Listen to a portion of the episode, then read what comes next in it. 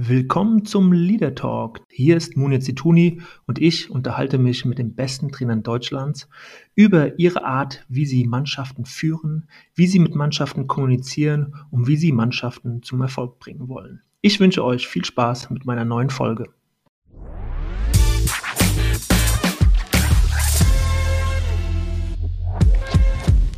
Ja, und zu meiner neuen Folge vom Leader Talk heute Christoph Daum zu Gast. Ich freue mich sehr, dass Sie angeschlossen sind. Äh, ich glaube aus Köln, Herr Daum. Freue mich auf das Gespräch mit Ihnen.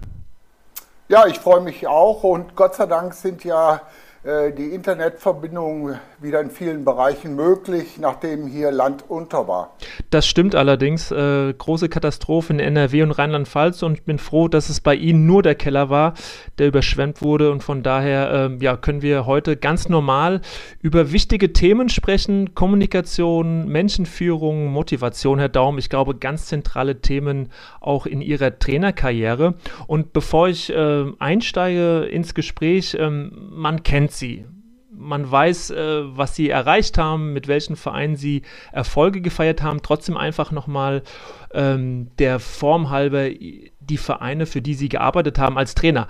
Also 1980, Herr Daum, mit in sehr jungen Jahren ihre Fußballlehrerlizenz gemacht. Ähm, 1985 dann ihre Erste Station im Profi-Herrenfußball als Co-Trainer vom 1. FC Köln. September 86 mit, ich glaube, 32 Jahren Cheftrainer dann vom 1. FC Köln. Sie wurden zweimal Zweiter, 89 und 90 und sind tatsächlich noch in den Top 20 der jüngsten Trainer der Bundesliga. Also ein sehr, sehr junger Christoph Daum, der damals dieses Amt angetreten hat. Ähm, 1990 dann der Wechsel zum VfB Stuttgart, drei Jahre dort, deutscher Meister 1992, wir erinnern uns. Danach das erste Mal in der Türkei, 94 bis 96, Besiktas Pokalsieger, Meister geworden und dann die Rückkehr nach Deutschland, wo sie eine relativ lange Zeit bei Bayer Leverkusen waren, eine sehr erfolgreiche Zeit aus Sicht von Leverkusen, auch wenn es zum deutschen Meister nicht gelangt hat. Dreimal Zweiter, ähm, eine Wahnsinnsserie mit Leverkusen. 2001 bis 2002 Besiktas. Danach ein Jahr Austria Wien, Meister und Pokalsieger dort geworden. Dann wieder Türkei, drei Jahre Fenerbahce, zweimal Meister geworden. Mit dem ersten FC Köln sie dann 2008 aufgestiegen in die erste Liga und sind nach den zweieinhalb Jahren in Köln wieder nach äh, in die Türkei zu Fenerbahce gegangen für ein Jahr von 2009 bis 2010 von 2011 äh, März 2011 Mai haben sie versucht, Eintracht Frankfurt vor dem Abstieg zu retten. Das ist ihnen nicht gelungen und sind dann nochmal nach Belgien gegangen im November 2011 zum FC Brügge, wo sie auch ein erfolgreiches Jahr hatten, sind Vizemeister geworden und dann 2013 äh, nochmal eine Episode bei Bursaspor, bevor sie ja 2016 bis 2017 Nationaltrainer von Rumänien waren und das so die letzte Trainerstation war für sie. Können Sie damit leben, mit den Stationen und den Erfolgen? Äh, ich kann nicht nur damit leben, ich habe damit gelebt mhm. und äh, verbinde mit allen Stationen äh, sehr, sehr gute, tolle Erinnerungen und Erlebnisse. Ja, sehr schön. Ähm, aktuell waren Sie ja auch ähm, oftmals gefragt als Kolumnist, als Kommentator für die EM. Deswegen ganz kurz, weil es ja gerade auch erst äh, war, die Euro Sieger Italien im Finale gegen England. Ähm, die Frage an Sie, Herr Daum, was können denn so die aktuellen Trainer, die aktuelle Trainergeneration vom Europameistertrainer Roberto Mancini mitnehmen? Gibt es da etwas, was Roberto Mancini so als Botschaft auch an die aktuelle Trainergeneration sendet? Haben Sie da für sich was herausgefunden? Nicht nur ich habe für mich etwas herausgefunden, sondern auch für die gesamte äh, äh Trainerzunft. Denn äh, Mancini hat ja nachdem äh, Italien 2018 die äh, WM in Russland verpasst hat, äh, die Mannschaft übernommen und hat sie gar nicht so großartig äh, umgebaut, also dass da jetzt so viele neue Namen gekommen sind, das ist nicht der Fall. Er hat es aber verstanden, obwohl er 70 Spiele ausprobiert hat, dort äh, äh, einen Teamgeist äh, zu installieren, der seinesgleichen sucht. Das heißt also neben äh, der ganzen taktischen Ausbildung, neben äh, äh, konditionellen Aspekten, ist auch äh, dieser gesamte mentale Bereich, äh, wie ich eine Mannschaft führe, äh, wie ich die äh, Charaktere so zusammenstelle, äh, dass sie sich äh, synergetisch unterstützen, ergänzen und sogar auf einen höheren Level hochziehen. sehr, sehr wichtig. ich glaube, alle von uns, die die EM-Spiele gesehen haben, konnten eigentlich schon vor dem Spiel, als äh, die Italiener äh, inbrünstig die Nationalhymne gesungen haben, schon sehen, Menschenskinder, da steckt eine Leidenschaft, Überzeugung, ein Zusammenhalt. Das war nicht nur ein Arm auf die Schulter legen, sondern das war äh, ein Zusammenschluss einer Mannschaft, die eben letztendlich auch äh, äh den Unterschied ausgemacht hat, äh, dass die Italiener verdiente Europameister geworden sind, nur einmal waren sie wirklich als äh, die glücklichere Mannschaft äh, vom Platz gegangen. Das war das Spiel gegen Spanien. Da waren, für, waren die Spanier für mich die bessere Mannschaft. Ansonsten hat Mancini es verstanden, eben äh, Dinge äh, aus der Taktik äh, sehr gut, auch äh, mit Aspekten aus, ja, sagen wir, aus dem Teamgeist zusammenzufügen. Das ist also auch sehr wichtig. Ja, ähm, jetzt hat Roberto Mancini ja seinen alten Freund, ja, Krebs ja, krank war, Vialli äh, mit ins Team geholt. Er hat auch der Mannschaft in vielen Sitzungen mitgegeben, wir gewinnen für Italien, für unser Land. Natürlich auch gebeutelt von der Corona-Krise. Äh, diese Vision, die er so aufgezeichnet hat, diese Leidenschaft, die er dadurch entfacht hat, ähm, war sicherlich auch ein Schlüsselmoment. Äh, erinnert Sie das auch ein bisschen an, an Ihre Arbeit? Also ich will fragen, diese Vision, die man so einer Mannschaft aufzeichnet, die hat dann doch mehr Bedeutung, als man so glaubt, weil oftmals ja solche Visionen Visionen gern abgetan werden, weil der kurzfristige Erfolg im Vordergrund steht. Aber an dieser Stelle merkt man doch, dass äh, sowas einen ganz schönen Einfluss auch hat auf die Leistungsbereitschaft einer ganzen Mannschaft.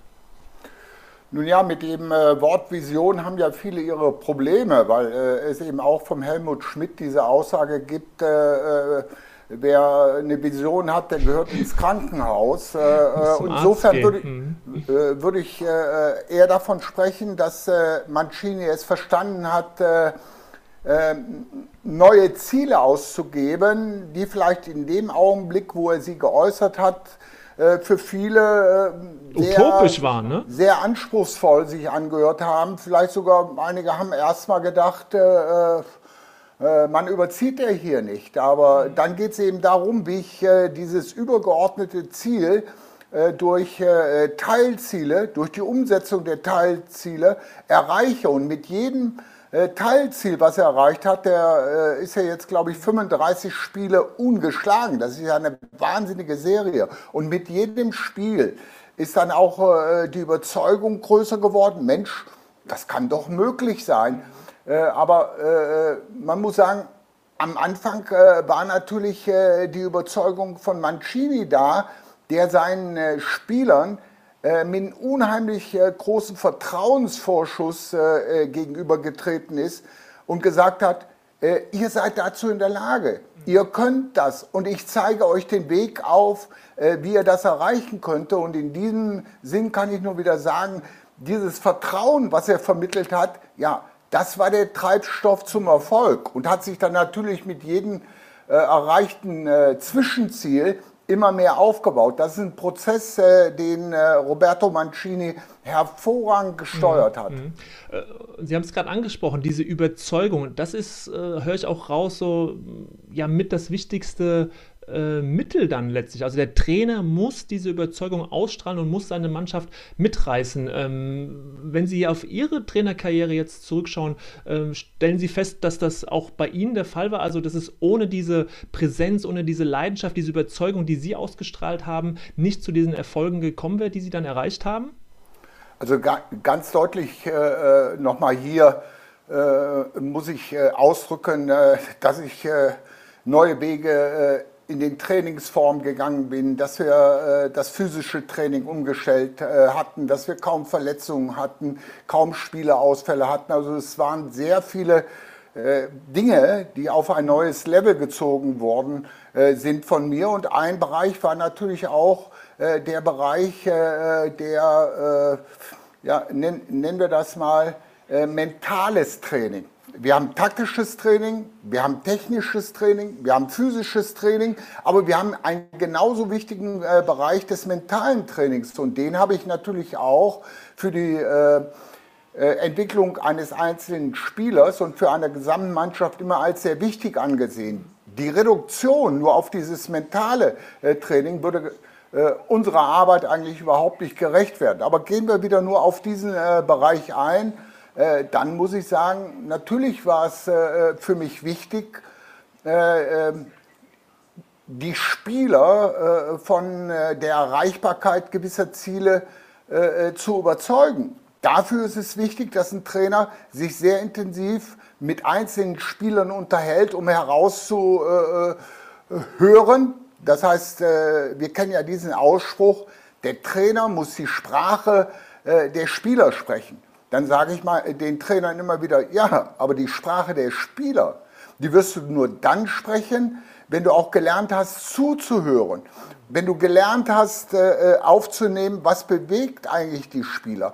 Äh, das heißt, ich kann nicht irgendeinen Spieler zu irgendetwas äh, bewegen, motivieren, von dem er nicht überzeugt ist, was er nicht mitträgt. Insofern ist es meine Aufgabe immer wieder mit dem Spieler, äh, äh, äh, gemeinsam einen Sinn der Maßnahmen, der Ziele, die ich äußere, zu erreichen, dort überzeugend, sinnstiftend mit dem Spieler sich auseinanderzusetzen, bis er eben davon überzeugt ist und mir und der Mannschaft dann auf diesen Weg folgt. Das ist ein Prozess, der sich über Wochen, Monate oder eben auch über Jahre hinziehen kann. Das ist nicht dieses einmal auf den Tisch springen und sagen, äh, äh, wir sind die Besten, äh, geht raus und gewinnt. Also so trivial ist das nicht, sondern äh, das ist eben mentales Training, was eben in vielen Einzelgesprächen, Gruppengesprächen, Mannschaftsgesprächen Teambuildingsaktivitäten aufgebaut werden muss. Ähm, Sie sagen es ja eben, mentales Training äh, ist in dem Moment ja eigentlich reduziert auf, auf eine Kommunikationsform, also zuhören, äh, die Möglichkeit geben, dass der Spieler äh, Antworten findet auf die Fragen, wie, wie kann ich mich verbessern, was kann ich dazu beitragen, dass ein Mannschaftserfolg stattfindet. Also es ist ja eigentlich ähm, weg von diesem Hokuspokus mental äh, irgendwelche Zaubertricks anzuwenden, sondern wirklich äh, so ein Miteinander entstehen zu lassen, wo jeder sich einbringen kann, wo das Potenzial der Spieler eben genutzt wird. Also ähm, ist mentales Training ja relativ einfach und schnell umzusetzen, ohne dass man das wirklich an diese große Guru-Glocke hängen muss? Ganz so einfach ist es natürlich nicht. Man muss da schon äh, gewisse äh, Kenntnisse haben und ich. Äh, äh Erzählen Sie mal, wie Sie äh, sozusagen das ähm, ja dann mit den Spielern hergestellt haben, dieses, dieses Kommunikationsverhältnis. Ja, ich werde ja oft äh, da nach Patentrezepten, nach genau. Erfolgsrezepten gefragt. Äh, jeder weiß, dass es die nicht gibt, aber ich habe dann versucht, äh, das auch in ein Modell zu bringen, welche Schritte, welche Maßnahmen erfolgen müssen. Und ich nenne das das Christoph Daum Stark-Modell. Also okay. das Wort stark mit dem Hintergrund, einzelne Spieler zu stärken, Mannschaften zu stärken äh, äh, Jugendspieler oder auch äh, Seniorenspieler zu stärken. Und äh, äh dieses Starkmodell, das, äh, die Buchstaben stehen dann für gewisse Bereiche, das S steht, wie gelingt es mir bei einem Spieler Selbstvertrauen aufzubauen? Und das heißt eben, dem Spieler Vertrauen schenken, ihm etwas zutrauen, damit sich der Spieler dann selber etwas traut und aus diesem äh, äh, sich selber trauen, äh, sich dann äh, langsam aber sicher Selbstvertrauen entwickelt. Äh, das T in diesem Starkmodell steht für Teamfähigkeit. Das heißt, eine Teamfähigkeit entwickeln bedeutet für mich eine Identifikation mit den Zielen des Vereins, der Mannschaft, der Mitspieler herzustellen, eine Mitverantwortung äh, einzufordern und dann eben auch zu erklären, wann es wichtig ist, ein Leader zu sein und weil man auch mal ein Follower sein muss. Also es gibt Situationen, da musst du auch mal vorangehen, da musst du ein Mitreißer sein, äh, da muss die Initiative von dir ausgehen. Das sind dann so Momente, wo ich sage, da kann der einzelne Spieler einen Unterschied ausmachen. Denn auch wenn wir sehr äh, qualitativ hochwertige Spieler haben, kann ich jeden Einzelnen bewusst machen, äh, wir können nicht äh, äh äh, elf Robert Lewandowskis deutscher Meister werden oder mit elf Kimmichs oder mit elf Manuel Neuers. Nein, auf die Mischung kommt es an und auch ein Spieler, der vielleicht jetzt nicht so im Fokus steht, der wird in vielen Spielen auch den Unterschied ausmachen und das heißt eben für mich, Spieler zu stärken. Im Wort stark ist das A und das A steht eben für agieren. Agieren heißt eben immer wieder Initiative ergreifen, Mut und Risikobereitschaft äh, auszubilden und vor allen Dingen Fehler zuzulassen. Das heißt, eine Fehlerkultur aufzubauen, so eine Atmosphäre aufzubauen, wo der Spieler weiß, ja, äh, äh wenn ich mal einen Fehler mache, werde ich nicht gleich äh, weggenagelt, äh, sondern äh, ich werde daraus lernen und gestärkt daraus hervorzugehen. Agieren steht auch für Kreativität zuzulassen und ja, die, dieses, der Jürgen Klinsmann hat das mal so gesagt, wir müssen proaktiv sein. Das ist eigentlich ag, äh, agieren für mich. Und im Wort stark steckt der, der, Buchstabe R und der Buchstabe R steht für äh, Respekt, also äh, Respekt erarbeiten äh, damit auch äh, eine gewisse Disziplin entsteht. Und ich sehe Disziplin nicht als Selbstzweck an, sondern als Mittel zum Zweck, um als Einzelne oder als Mannschaft erfolgreich zu sein. Und dass aus dieser Disziplin, die ich gemeinsam mit der Mannschaft erarbeite, äh, dass ich also da auch so eine Art Wertekatalog erarbeite. Was ist eigentlich für uns wichtig? Dieser Wertekatalog wird von der Mannschaft maßgeblich äh, erarbeitet, damit sie sich auch wieder äh, erkennen. Und da heraus soll dann eben aus dem Respekt eine Selbstdisziplin und vielleicht auch wieder eine Identifikation entstehen, wobei es da natürlich auch immer darum geht, klare Grenzen zu ziehen. Im Wort stark steckt dann noch das K als letzter Buchstabe und das Wort K steht eigentlich für Kommunikation. Kommunikation bedeutet eben für mich, für Transparenz zu sorgen, weil ich sage mal wieder, gut informierte Spieler und Mitarbeiter werden auch sehr, sehr gute Leistungen bringen. Äh, das heißt also dort auch immer wieder den Informationsaustausch suchen, zuhören äh, können, den anderen die Möglichkeit wirklich äh, zu verschaffen, dass sie sich frei äußern, ohne damit irgendwo Gefahr laufen zu müssen, dass sie dadurch irgendwelche Nachteile haben oder auch die anderen dazu zu bringen, dass sie sich in der Art und Weise äh, äh frei äußern, dass sie ihre Meinung wiedergeben und nicht das sagen, von dem sie glauben, was der Trainer hören will. Ja, das, das wäre auch so. nicht der mhm. richtige äh, Weg. Also eine Atmosphäre der freien Meinungsäußerung herzustellen, ist äh, ein ganz wichtiger Prozess. Und dieses Stark-Modell, das beinhaltet eben sehr viele Faktoren, die äh, äh, im Bereich der Mannschaftsführung äh, äh, ihre Berechtigung ja, haben. Super, also da ist alles drin, was es äh, eben braucht. Vieles, um, nicht alles. Ich kann naja, viel mehr erzählen. aber ich meine, da ist alles drin, um erstmal eine, Basis zu haben, dass, dass Erfolg möglich gemacht wird und vor allem, dass die Beziehungsebene zwischen Trainer und Spieler so gestärkt ist, dass sie eben mit Fehlern umgehen können, auch mit, äh, mit Kritik, äh, Feedback etc. Äh, also das, das, das klingt sehr gut. Und jetzt frage ich mich, Herr Daum, natürlich, Herr, wie Sie da mit im Alltag dann umgegangen sind. Also Sie haben so eine Idee, wie ich mit der Mannschaft umgehe. Haben Sie sich dann selbst überprüft tatsächlich? Haben Sie sich auch äh, beim Co-Trainer sozusagen Feedback geholt? Bin ich noch unterwegs mit diesem Starkmodell? Wie haben Sie sich selbst überprüft, diese Skalierung? Wie hat die stattgefunden bei Ihnen? Ja, diese Überprüfung, die habe ich natürlich äh, ständig durchgeführt, weil es immer eine Diskrepanz gibt zwischen Eigenbild und Fremdbild. Äh, äh, du siehst dich eigentlich viel, viel besser, als du bist. Äh, wir Menschen neigen in vielen Situationen äh, zu einer gewissen äh, Überschätzung oder Überbewertung der eigenen Maßnahmen, um uns nicht selber in Frage zu stellen. Insofern ist eine externe Rückmeldung unheimlich wichtig. Und dafür äh, sind meine Mitarbeiter äh, zuständig. Auch dort äh, verlange ich äh, ein kritisches Korrektiv und dieses kritische Korrektiv verlange ich sogar von meinen Mitarbeitern äh, in einer schriftlichen Form. Aber da ist auch wieder wichtig, dass sie sich offen und ehrlich äußern, dass ich vorher für eine Vertrauensbasis gesorgt habe.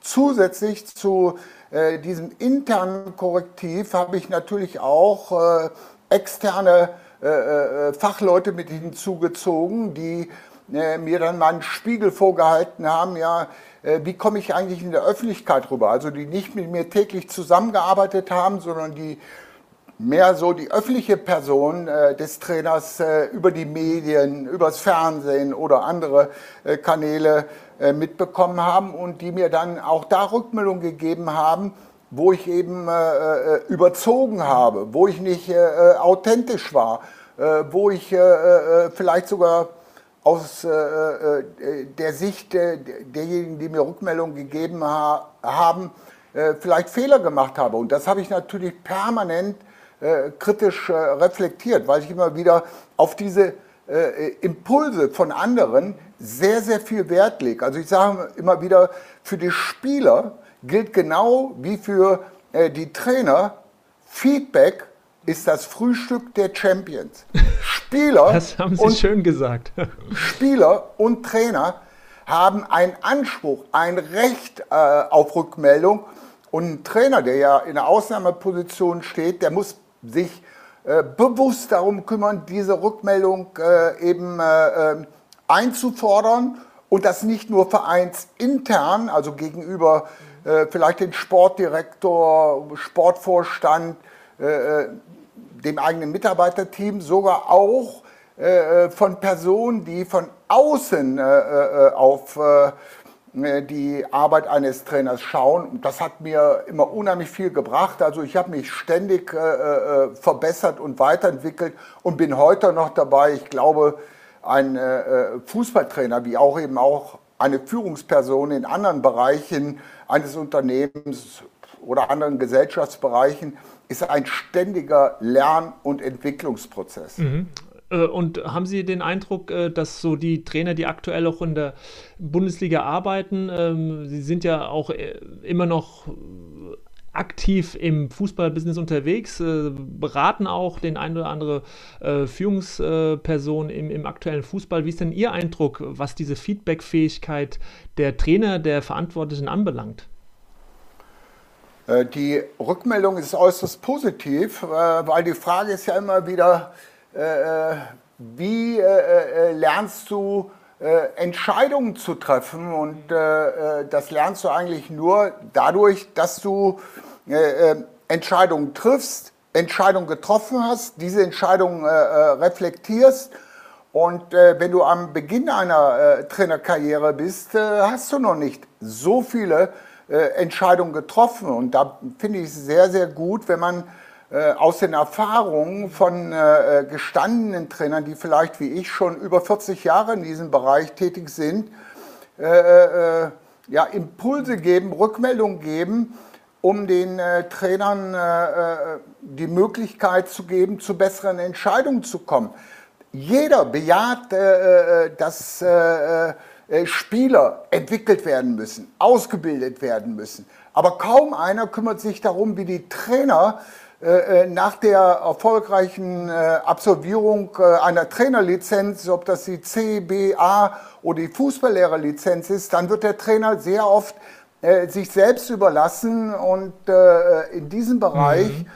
Gibt es Nachholbedarf? Gibt es Nachholbedarf, aber ich muss auch sagen, da ich mich ja mit einigen äh, Trainern, die in den letzten Jahren äh, die Fußballlehrerlizenz äh, erworben haben, äh, beschäftige, gibt es auch eine sehr große Offenheit, dort sich fortzubilden, weiterzubilden und offen zu sein für Impulse. Und das muss ich sagen, das ist eigentlich eine Sache, die ich allen Vereinen verordnen würde, dass sie eben da auch so, so ein Coach, Mentor, ja mit in ihren äh, Verein integrieren ja, sollten. In, in England beispielsweise hat der englische Fußballverband so Coach the Coach-Programm aufgesetzt und schickt sozusagen ausgebildete Coaches in die Vereine sogar und stellt die zur Verfügung für, für die Trainer äh, in den Verein, dass sie sich eben austauschen können, reflektieren können.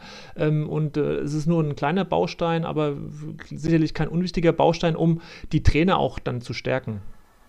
Ja, ganz wichtig, äh, was der englische Fußverband da gemacht hat, äh, bezieht sich natürlich zu, in erster Linie auf die äh, unteren Bereiche, nicht auf den höchsten Leistungsbereich. Mhm, okay. Und äh, dort äh, äh, die äh, Trainer, die, die im äh, Nachwuchsbereich sowohl bei den Frauen als auch bei den Männern unterwegs sind, die treffen natürlich sehr oft auf Trainer, die hauptberuflich sich mit ganz anderen Dingen beschäftigen und die zu unterstützen bei äh, äh, der Problemlösung, das muss ich sagen, ist eine sehr, sehr gute Sache, die sich dann auch, wie wir dieses äh, Pyramidalsystem kennen, eben dann von der Basis äh, bis in die Spitze dann immer äh, besser durchsetzt. Also ich halte dieses Konzept für ein sehr, sehr gutes und glaube sogar, dass es im obersten, höchsten Leistungsbereich, vor allen Dingen, wenn wir jetzt sehen,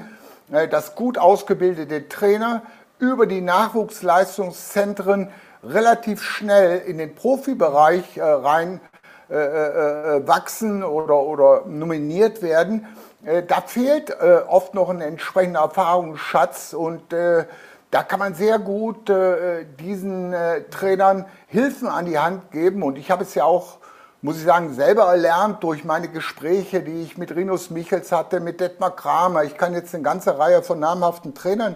Also wo Sie einfach Impulse gesucht haben, Input gesucht haben. Richtig. Ich mhm. bin auf die zugegangen und habe deren Wissen, äh, äh, wo ich sie natürlich auch mit äh, Fragen bombardiert habe und den Löchern in den Bauch gefragt habe. Ich bin heute noch dankbar, wie sich eben Rinus Michels und Detmar Kramer wirklich irre Zeit dafür genommen äh, äh, äh, haben, um äh, meine Fragen zu beantworten. Ich habe die aufgesogen, wie gesagt, wie so ein Schwamm.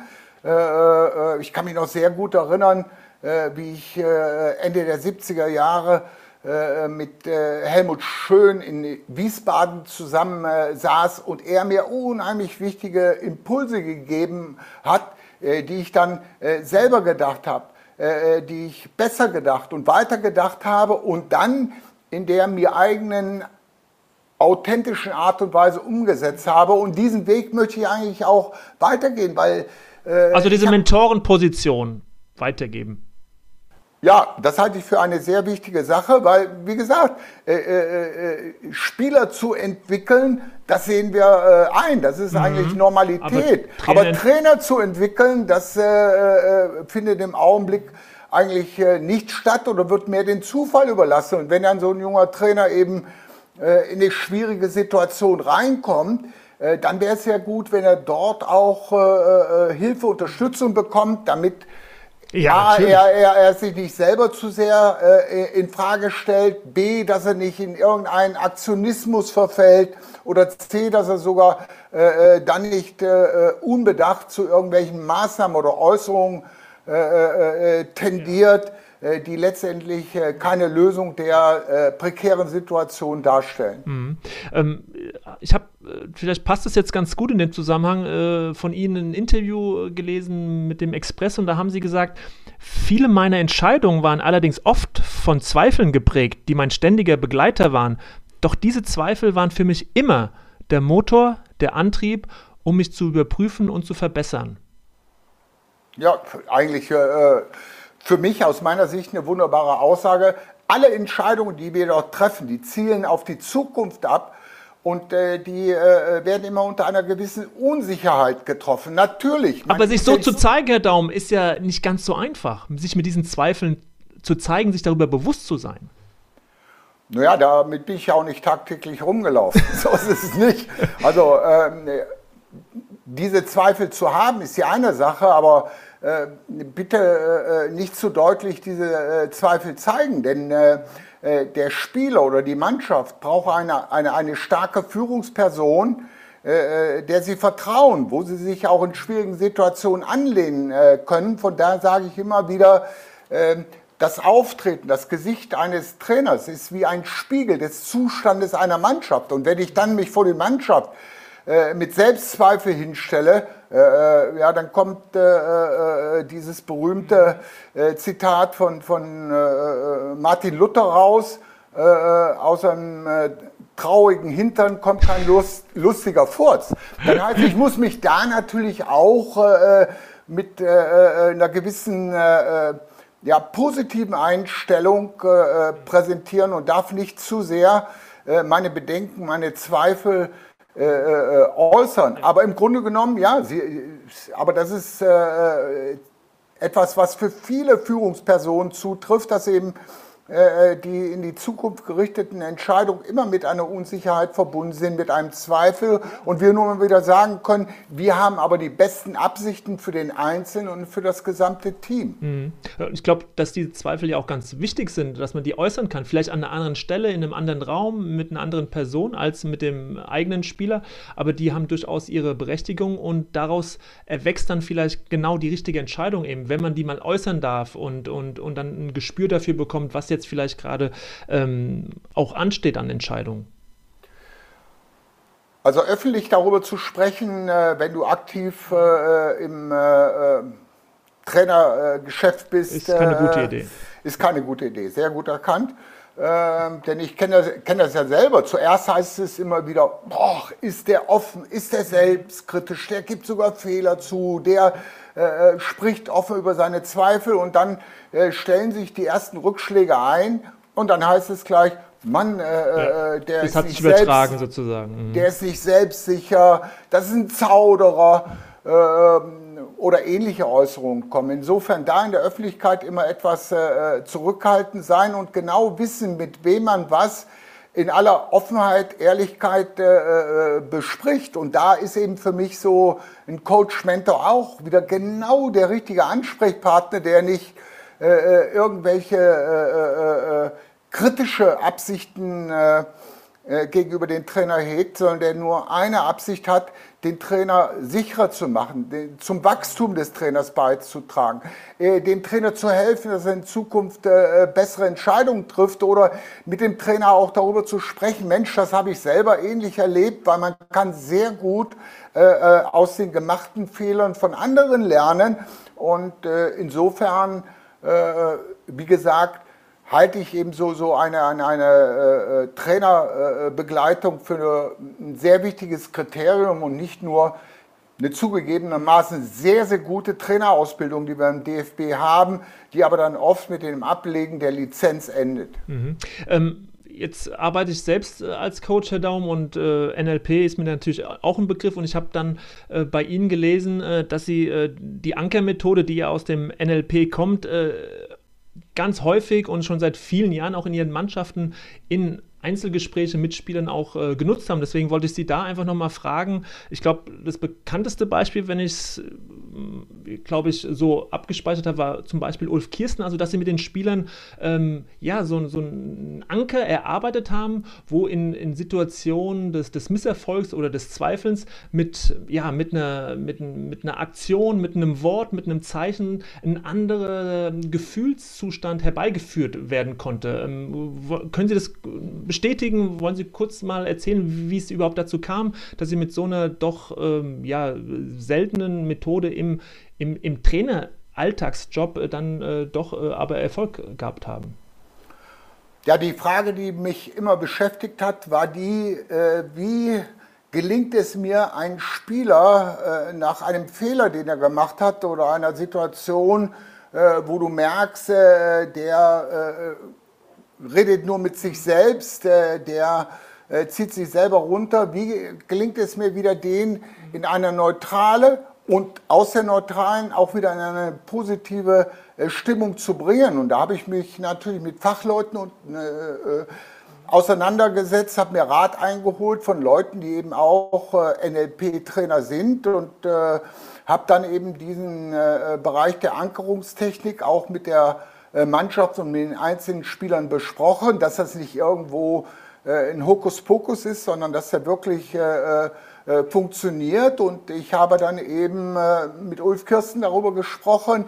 Ulf, wie, es, viel, wie viel äh, Tore machst du denn, äh, wenn du zehn Torchancen hast? Und dann sagt der Ulf zu mir, ah, da mache ich mindestens fünf Tore. Da habe ich gesagt, Ulf langsam, halt den äh, Ball Fach. Mit einer 50-prozentigen äh, Torquote äh, wärst du sehr weit oben. Aber sag mal nur mal, äh, du machst von den zehn Torchancen äh, drei Tore. Ja, Trainer, die mache ich aber auf jeden Fall. Okay, sage ich, einverstanden.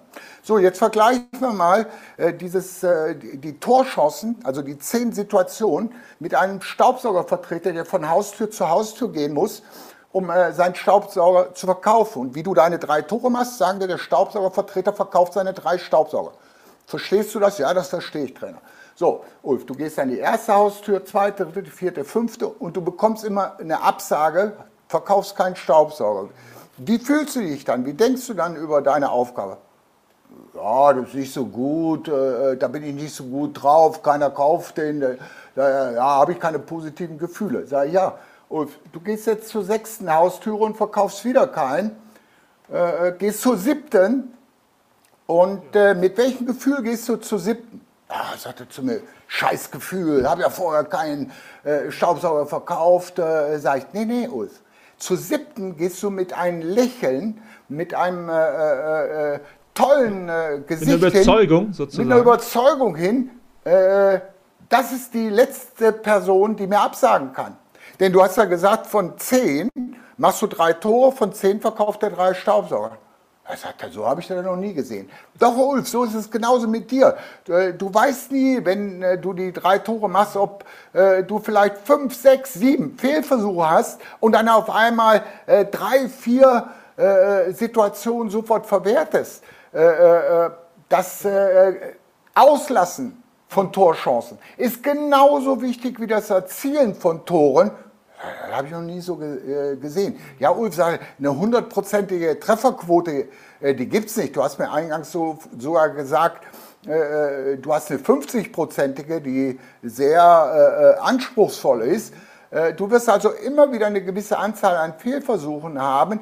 Und dann kommt es darauf an, wie du schnellstmöglich wieder in die beste Stimmung reinkommst, wie du schnellstmöglich wieder Selbstvertrauen aufbaust, wie du schnellstmöglich wieder voll fokussiert auf das Spiel bist. Und dafür haben wir dann eben Situationen erarbeitet, wo der äh, äh, Ulf äh, spielentscheidende Tore gemacht haben. Und diese Situation haben wir mit unheimlich vielen Ereignissen, Submodalitäten heißt das, verbunden. Was hast du gehört, was hast du gesehen, was hast du gefühlt und so weiter, um möglichst viele Details in, dieser, in diese Situation einfließen zu lassen, die bewusst zu machen. Und er hat dann wie im Kopf seinen eigenen kleinen Film gedreht. Wie bin ich äh, äh, äh in meiner besten Stimmung? Und das haben wir dann, weil es auf dem Spielfeld ja nicht so ist, dass man äh, äh, dann das groß kommunizieren kann, das haben wir dann mit einem optischen Zeichen verbunden. Das ist eben dann optischer Anker. Und den haben wir während des Spiels dann ausgetauscht und dieses, äh, was beim Ulf hervorragend äh, funktioniert hat, ist mehrfach Torschützenkönig der Bundesliga geworden, hat auch bei anderen Spielern in anderen Situationen äh, sehr, sehr gut den Spielern geholfen, um schnellstmöglich nach einem Fehler, nach einem verlorenen Zweikampf, verschossenen Elfmeter oder dergleichen wieder in eine neutrale und dann in eine positive Einstellung zu gelangen. Das haben Sie super erklärt, Herr Daum. Also äh, perfekt äh, den Anker, die Ankermethode aus dem NLP und äh, ein tolles Beispiel eben dafür, dass das auch im Fußball äh, funktionieren kann mit einem optischen Anker. Ähm, haben Sie denn äh, für sich herausgefunden nach all den Jahren, wann oder warum Sie wann mit Teams erfolgreich waren und wann nicht, ähm, jetzt so im Nachgang? Ja, du versuchst natürlich immer wieder sehr viel, äh, ja, berechenbare Faktoren zu nennen und vergisst oft eigentlich äh, äh, weiche Faktoren, die sich mehr im Verborgenen abspielen, denn was sind denn, äh, ja genau, was, sind, was wären denn weiche Faktoren für Sie? Das sind die äh, sogenannten, äh, im Englischen heißt das Interpersonal Skills, das heißt die gesamten zwischenmenschlichen Beziehungen, weil es kommt ja nicht nur darauf an, äh, was du sagst, sondern wie du es sagst und in welchem Moment du es sagst. Mhm und das kann dann zu sehr unterschiedlichen äh, äh, Reaktionen führen. Ein äh, äh, falsches Wort zum falschen Zeitpunkt, vielleicht in der falschen Intensität, äh, kann äh, eine ganze Vertrauensbasis zerstören. Das kennen wir ja auch. aus Beziehungen sehr, sehr gut, wie Beziehungen dann durch kleinen Vorfall in die Brüche gehen.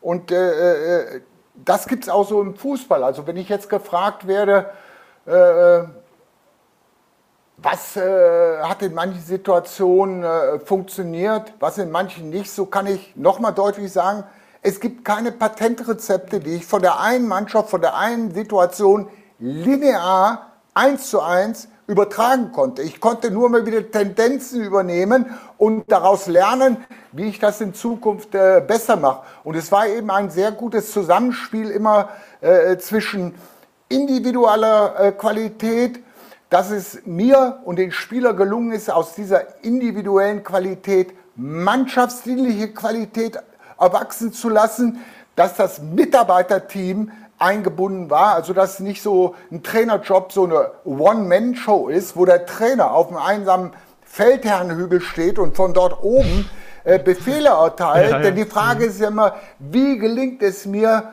äh, dass ich die Spieler und die Mitarbeiter hinter mich bringe, dann auch noch die Fans mit begeister, um da eben äh, wirklich so ich nenne das jetzt äh, mal etwas überspitzt formuliert, so eine Siegermentalität beim Einzelnen innerhalb der Mannschaft und um den ganzen Verein herum aufzubauen. Und da, das habe ich permanent kritisch reflektiert und versucht, in diesem Bereich mich immer zu verbessern. Das heißt, nicht nur nach neuen Lösungen gesucht, sondern immer nach besseren Lösungen gesucht. Mhm. Und äh, wenn Sie jetzt nochmal in der Rückschau auch auf dieses äh, Finale in, in Haching schauen und jetzt stellen Sie sich vor, jetzt kommt ein Trainer aus der Bundesliga und er steht vor so einem Spiel mit so einer Konstellation, was würden Sie ihm heute raten oder vielleicht anders die Frage, was, wie würden Sie heute äh, coachen? Würden Sie was anderes sagen äh, im Vorfeld? Was würden Sie diesem Trainer äh, als Ratschlag mitgeben, wenn es darum geht, im letzten Spiel auswärts einen Sieg einzufahren, um deutscher Meister zu werden? Nun ja, dieses Unterhaching ist natürlich auch ein Prozess. Äh, der beginnt eigentlich schon eine Woche äh, bevor wir äh, nach München gefahren sind. Und ich habe einfach einige Warnsignale nicht richtig eingeschätzt, vielleicht sogar auch übersehen. Das heißt, jedem Trainer muss es gelingen, ein sogenanntes Frühwarnsystem aufzubauen. Und bei uns war es so, dass schon eine Woche vorher äh, äh, ein Meisterlied äh, komponiert worden ist, äh, das Autokorso geplant worden ist, dass unheimlich viele Dinge sich abspielten. Das Spiel war eigentlich noch gar nicht gespielt und da habe ich nicht entsprechend glaube ich, genügend gegengesteuert. Wir sind äh, am Tag vor dem Spiel auch mit einem ein, eigens gescharterten Flieger, mit den Fans, äh, mit Sponsoren nach München geflogen. Und als wir dort ankamen, hatten wir schon äh, eigentlich Oktoberfeststimmung. Äh, es sind so viele Faktoren, äh, äh, die, sagen wir so, die absolute Konzentration. Also der Fokus ist verloren gegangen. Ja, das kannst du auch nicht so sagen. Ich habe ja oft auch mit den Spielern darüber gesprochen. Die sagen zu mir natürlich, Trainer, äh, äh, ob wir da alleine geflogen wären, in einem anderen Hotel gewohnt hätten. Äh, es hätte trotzdem so passieren können, denn ich habe ja auch unheimlich viele Fälle durchgespielt, was kann passieren, äh, äh, was uns äh, äh, ja, Schaden zufügt. Das heißt, was ist, wenn wir auf einmal eine rote Karte äh, bekommen? Was kann sein, äh, wenn wir irgend so einen Freistoß reinkriegen? Kann ja immer mal sein. Also ich hatte viele sogenannte Worst-Case-Szenarien durchgespielt, aber ich hatte nicht durchgespielt, dass ein Spieler uns durch ein Eigentor auf die Verliererstraße äh, bringt. Das war überhaupt nicht bei mir mit vorgesehen. Da hatte ich äh, äh keine äh, Lösung im Vorfeld äh, äh, besprochen. Und insofern, das ist sehr multifaktoriell. Ich kann jetzt nicht sagen, mach X, Y und Z und dann wirst du dieses Spiel gewinnen, dann wirst du deutscher Meister. Ich würde aber heute sagen, mit den Erfahrungen, die ich habe, verändere einige Dinge und die Wahrscheinlichkeit, dieses Spiel zu gewinnen und die Wahrscheinlichkeit, deutscher Meister zu werden, wird sich enorm, enorm erhöhen. Aber es wird immer so sein, dass durch alle Maßnahmen, die ich ergreife, äh, äh, äh, den auf absoluten Erfolg nicht garantieren kann. Nur ich kann ihn, und das ist auch jetzt nicht eine in Stein gemeißelte Prozentzahl, bis maximal 80 Prozent vorbereiten. 20 Prozent werden immer außerhalb meines Einflusses meines Kontrollbereichs mhm. als Trainer liegen. Mhm. Und das zu erkennen, äh, sorgt natürlich auch für mehr Gelassenheit, das wiederum die wichtig ist, äh, ja, im Umgang mit der Mannschaft, das eben auch auszustrahlen, dass man sich von gewissen Dingen äh, ja dann auch löst. Ja, trotz der äh, gesamten äh, äh, Siegermentalität, wie ich die eben mal genannt habe, muss natürlich immer auch eine gewisse Freude vermittelt werden. Äh, muss natürlich auch äh, eine gewisse Souveränität, eine gewisse äh, Gelassenheit mit vermittelt werden. Und ich muss sagen, in diesem Bereich habe ich natürlich unheimlich viel in den letzten zehn Jahren durch meine ganzen Indienaufenthalte gelernt und habe gelernt, welche Bedeutung eben Meditation, Atemtechnik, äh, solche Dinge äh, für, sag mal, äh, eine Ausgeglichenheit. Ein mhm. Zustand der Entspannung, der Ausgeglichenheit äh, äh, sorgen. Denn äh, äh, äh das finde ich aber jetzt ganz toll, diese Vorstellung, äh, wie, wie Sie, Herr Daum, äh, im, im Schneidersitz äh, zu Hause sitzen und, und meditieren und Yoga-Übungen machen. Das ist überhaupt nichts Besonderes, wir machen Millionen. Mhm. Also, ja, ja, ich finde es nur gerade interessant, diese Vorstellung. Ne, ich habe das auch hier damals meiner Mannschaft, dem 1. FC Köln, als wir noch in der zweiten Liga waren, angeboten, äh, in Verbindung natürlich mit Yoga-Übungen. Und ich muss sagen, äh, die Mannschaft war zum damaligen Zeitpunkt noch nicht äh, so bereit, darauf einzugehen. Wir haben das also dann nach einer kurzen Zeit, ich hatte erst offizielle Veranstaltungen gemacht, wo ich die Spieler verpflichtet hatte, teilzunehmen, damit sie dieses Meditations- und Yoga-Training kennenlernen konnten. Und als ich gesehen habe, das kommt nicht so gut an, habe ich das natürlich dann jeden Einzelnen privat überlassen. Und ich würde sagen, äh, von den über 20 Spielern, die mal angefangen haben, haben sich vielleicht zwei oder drei äh, äh, dann damit beschäftigt. Aber okay, so, so, so setzt man Veränderungen in Gang, dass eben erst einige wenige sich damit beschäftigen und mit allen neuen Dingen, die du machst, ist immer so, äh, äh, wie heißt so schön der Spruch von Mark Twain, äh, äh, äh jede, äh, ein Mensch wird so lange als Spinner bezeichnet, bis sich eben diese Methode, die er anwendet, noch nicht als praktikabel durchgesetzt hat. Man muss eben da auch bereit sein, Pionier zu sein, man muss bereit sein, neue Wege zu gehen, man muss auch bereit sein, belächelt äh, zu werden, angegriffen zu werden, äh, beneidet zu werden. Letztendlich sage ich, wenn sich die Sache durchsetzt, wird sich auch Bewunderung einstellen. Und sie haben ja auch mit gewissen Maßnahmen, die natürlich medial dann auch ausgeschlachtet wurden, ob es jetzt die, der Gang über die Glasscherben ist oder die Geldscheine, die sie an die Wand äh, geklebt haben mit Tesafilm, ähm, da haben sie sicherlich auch ähm, ja, solche Sätze gehört wie, wie Spinner, aber es gibt sicherlich auch Spieler, die im Nachgang auch heute noch sagen, Mensch, was ich vom, vom Christoph Daum da mitbekommen habe, das, das hat mich interessiert, da habe ich was rausziehen können und hat mich weitergebracht. Äh, das ist in der Tat so, aber das wird sicherlich nicht äh, die Aktion äh, mit den Tausender sein oder das Glasscherbenlaufen, ich, wo ich aber dringlichst alle Zuhörer von abrate, das irgendwie jetzt im Eigenversuch zu machen. Das geht nur unter professioneller Anleitung, also lasst die Finger davon. und macht das nicht auf eigene äh, Danke für den Hinweis. Ja, ja. sonst, mhm. sonst wird es ein absolutes Blutbad. Also das wollen wir auf keinen Fall. Nein, unter fachmännischer Anleitung werden damit natürlich äh, gewisse äh, äh Vorgänge äh, ausgelöst, die nennt man eben äh, auch vielleicht Aha-Effekt oder Hallo-Effekt, die dazu führen, dass die Spieler sich dann vermehrt mit ihren Fühlen und Denken beschäftigen, weil ich immer wieder zu meinen Spielern gesagt habe, der wichtigste und stärkste Muskel, den ihr habt, der sitzt zwischen euren Ohren. Und diese, diese, diese, äh, äh, euer Denken und euer Fühlen entsprechend äh, mitzuschulen, äh, das ist eine genauso wichtige äh, Sache wie durchs Krafttraining, äh, sage ich jetzt mal, die Muskulatur zu stärken, durch das Ausdauertraining äh, die Lunge zu stärken. Genauso wichtig ist es durch, ich nenne das eben mentales Training, dieses Hirn, was ich dann auch wie einen Muskel bezeichne, äh, zu stärken. Und daraus könnt ihr dann in, in schwierigen Situationen unheimlich viel Kraft ziehen.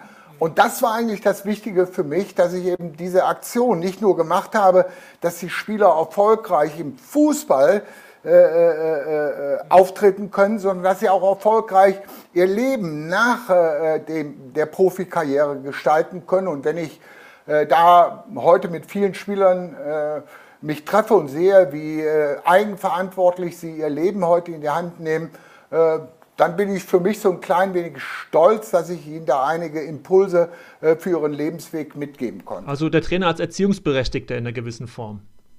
Äh, was heißt in einer äh, gewissen Form? Wir sehen das doch heute so, äh, dass das Elternhaus oft versagt, äh, äh, dass die Schule sagt, wir doch nicht, wir sind nur Wissensvermittlung. Ja, wo findet dann die Erziehung oft statt?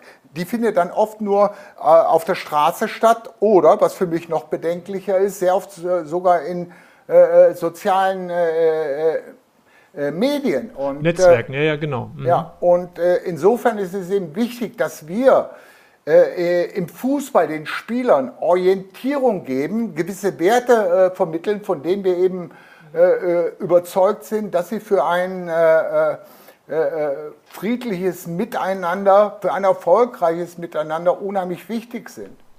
Herr Daum, daran anschließend die Frage, es gab in Ihrer Trainerkarriere natürlich auch viele Rückschläge und Krisen. Wie geht man als Trainer mit solchen Ereignissen und Krisen um? Äh, ich kann nur dazu sagen, wichtig ist, dass egal welchen Fehler du machst, du dir diesen, diesen Fehler eingestehst, aus dem Fehler lernst und äh, diesen Fehler nicht wiederholst. Es wird im Leben immer wieder vorkommen, dass du Fehler machst, denn der Mensch ist ein fehleranfälliges Wesen und er muss auch, äh, äh, sagen wir, mit einer äh, Fehlertoleranz äh, sich selbst gegenüber bereit sein, sich zu vergeben und zu verzeihen. Und äh, das ist sicherlich äh, ein schwieriger, teilweise auch schmerzlicher äh, Prozess, der aber dann äh, zu einer viel größeren äh, Souveränität, äh, äh, äh, Gelassenheit und Glaubwürdigkeit führt. Persönliches Wachstum findet doch eigentlich immer außerhalb der Komfortzone statt. Wenn also etwas schief läuft, dann äh, äh, hast du viel mehr Möglichkeiten, Dinge kritisch zu reflektieren. Die größten Fehler werden, habe ich vorhin mal gesagt, im Erfolgsfall gemacht und da gehst du äh, äh, über diese Situation hinweg. Aber wenn du mal wirklich äh, äh, richtig auf die Schnauze fällst, wenn du mal richtig scheiterst, was verdammt weh tut, ja, dann bist du aus deiner Komfortzone raus und dann hast du alle Möglichkeiten, äh, ja. Veränderung anzugehen, absolut. Veränderung findet nur außerhalb der Komfortzone statt. Da gebe ich Ihnen total recht. Ja, ja. aber was ich sagen wollte, dann hast du die Möglichkeit daran zu zerbrechen. Das ist ja auch eine Möglichkeit. Viele wenn, wenn, wenn wir äh, uns da äh, an Ratio fahren, an Herrn Merkel oder andere erinnern, die machen Selbstmord. Das ist natürlich die schlimmste Situation, wenn man an so einer Situation zerbricht oder andere, da würde ich mich eben als Beispiel mit nennen, die gehen gestärkt daraus hervor. Ich war ja lange Zeit auch da 2000 in den USA und da haben die Amerikaner zu mir gesagt, So, Chris, what happened? Sometimes sometimes shit happens. Also ab und zu äh, passiert nun mal irgendein Scheiß und äh, äh anders gesagt, äh, äh, äh, Fehler zu machen gehören zum menschlichen Leben dazu. Wichtig ist, wie ordnet man, die, ordnet man sie ein, wie gesteht man sie, sie sich zu, wie lernt man daraus, wie geht man gestärkt daraus hervor, um eben wirklich zu lernen und zu wachsen. Es ist eigentlich, äh, ja, natürlich liegt es auf der Hand zu fragen, Herr Daum, gibt es nochmal äh, einen Verein für Sie, eine, eine, Tätigkeit? Haben Sie da Lust drauf? Ähm, wie sieht es da aus? Völlig ausschließen will ich das nicht. Wie es aussieht, ausschließen kann ich das äh, äh im Bereich äh, äh, der Bundesliga. Anfragen gehen aus dem Ausland immer wieder ein. Dort wird eben der Name Christoph Daum äh, noch sehr hoch gewertschätzt, aber dort äh, äh, lehne ich eigentlich viele Angebote ab, weil ich äh, will nicht einfach arbeiten, nur um wieder einen Job zu haben, sondern ich würde gerne dort mitarbeiten, wo ich etwas aufbauen, wo ich etwas bewegen kann. Äh, und äh, da war das richtige Angebot nicht dabei. Jetzt be ja, bezieht sich meine Tätigkeit in erster Linie auf äh, Trainerfortbildungsmaßnahmen, auf Vorträge vor Firmen, sogenannte äh, Keynote-Speaker-Events sind das dann oder äh, eben auch auf äh, beratende Funktionen, die wir eben als äh, Coach-Mentoring äh, bezeichnet haben, wobei das Coach-Mentoring ja über den Cheftrainer hinaus äh, auf das gesamte Trainerteam äh, mit ausgeweitet wird. Und Sie haben Ihre Autobiografie geschrieben. Das war ja auch zuletzt ein, ein Ereignis und äh, recht erfolgreich gewesen.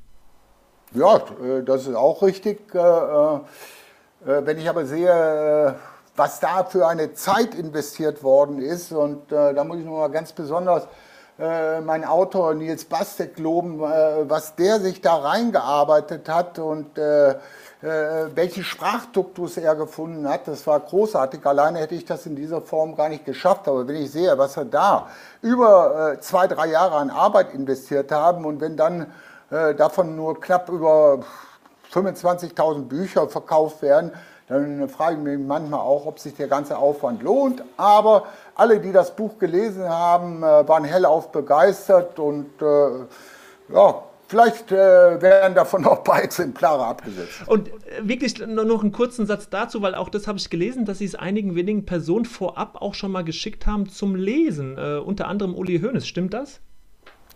Äh, ich habe die Passagen, die sich hauptsächlich äh, äh, mit meinen Begegnungen mit Uli Hoeneß bezogen haben, zugeschickt, um dort nicht irgendeiner Wahrnehmenstrübung zu unterliegen oder, okay. oder irgendeinem, ja. wie es so schön heißt, Erinnerungsoptimismus zu unterliegen, äh, habe ich dann schön. eben auch äh, ihn gebeten, das durchzulesen, hat er gemacht und hat das dann auch freigegeben. Also wir waren da schon äh, äh, auf einer Linie, was die Darstellung anbetraf. Bemerkenswert, Herr Daum, finde ich sehr bemerkenswert. Wollte einfach nochmal nachfragen, ob das, ob das zugetroffen hat.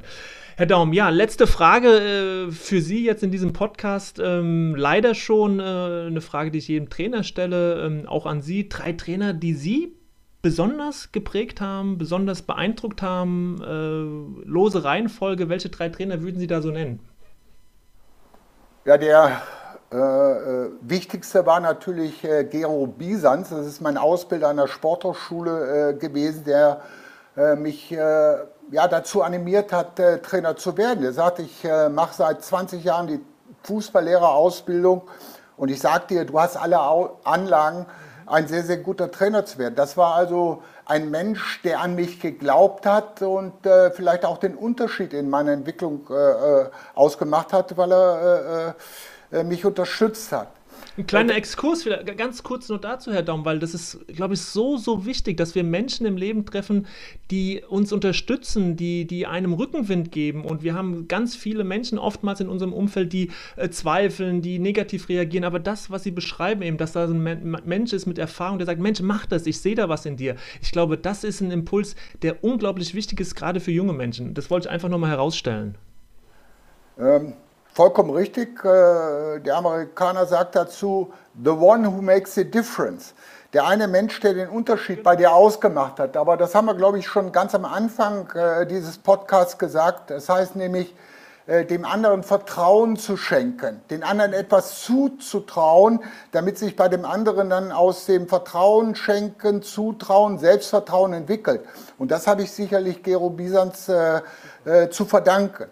Dann für mich natürlich äh, der Trainerguru schlechthin war Rinus Michels. Rinus Michels äh, hatte äh, Ende der 60er, äh, Anfang der 70er Jahre diesen äh, Football Total, wie man ihn nennt, nennt entworfen. Auf den fußt eigentlich die ganze Barcelona-Schule, die dann natürlich durch das Positionsspiel dann nochmal eine gewisse andere Ausrichtung fand. Aber alles, was äh, da Johann Cruyff gemacht hat oder äh, später äh, Pep Guardiola. Das fußt alles auf diesen Football-Total-Konzept von Rinus Michels und mit denen habe ich mich sehr, sehr viel unterhalten, ausgetauscht. Wir waren sehr enge Freunde und er hat mich sogar, das habe ich ihm sehr hoch angerechnet, zur Traineraus- und Fortbildung nach Holland eingeladen in äh, äh, den äh, 90er Jahren, was eigentlich damals ein No-Go war. Der deutsche Fußball wurde immer wieder als ein kämpferischer Fußball ja, ja. dargestellt. Da wollten die Holländer nicht so viel von wissen. Aber Rino sagte, nee, der Christoph Daum ist ja etwas anders. Also Rinus Michels hat mich da äh, sehr, sehr viel äh, beeinflusst. Das sind eigentlich die zwei herausragenden Namen. Ansonsten müsste ich jetzt hier noch äh, 20, 30 Namen nennen, wo ich von Trainern etwas mitgenommen habe. Ich habe das früher oft so gemacht, wenn wir ein Freundschaftsspiel hatten, dass ich gesagt habe, ja, ein Freundschaftsspiel mache ich aber nur unter der Voraussetzung, äh, dass ich mich mit den gegnerischen Trainern eine Stunde unterhalten darf. Und so habe ich natürlich unheimlich viele äh, Top-Trainer äh, kennenlernen dürfen, mit denen ich äh, mich ausgetauscht habe oder eher, muss ich sagen, den ich Löcher in den Bauch gefragt habe.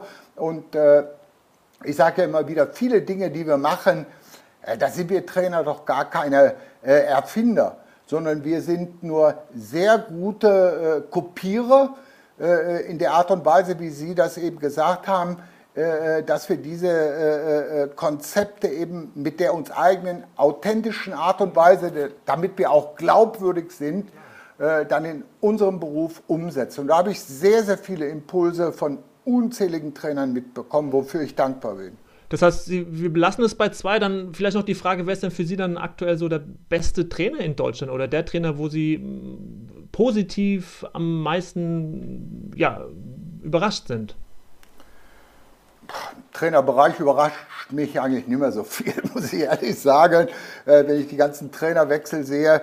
Äh, ich äh, muss sagen, wir haben sehr, sehr viele gute Trainer, was Adi Hütter mit der Eintracht gemacht hat, sucht seinesgleichen. Marco Rose hat sehr erfolgreich in Gladbach gearbeitet und Hansi Flick hat mit äh, Bayern München Erfolge gefeiert. Das ist ja nur als traumhaft zu bezeichnen.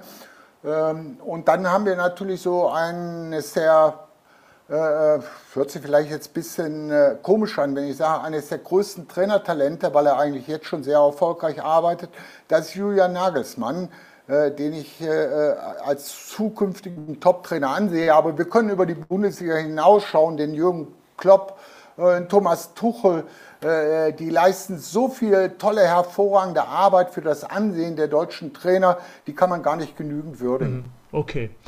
Herr Daum, viel länger als Ihnen sozusagen zugesagt, aber es war hochinteressant. Äh, ich habe intensiv zugehört. Ich hoffe, die Zuhörer tun es auch. Vielen, vielen Dank für Ihre Zeit, für den Input.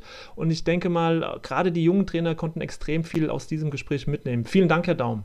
Ich bedanke mich.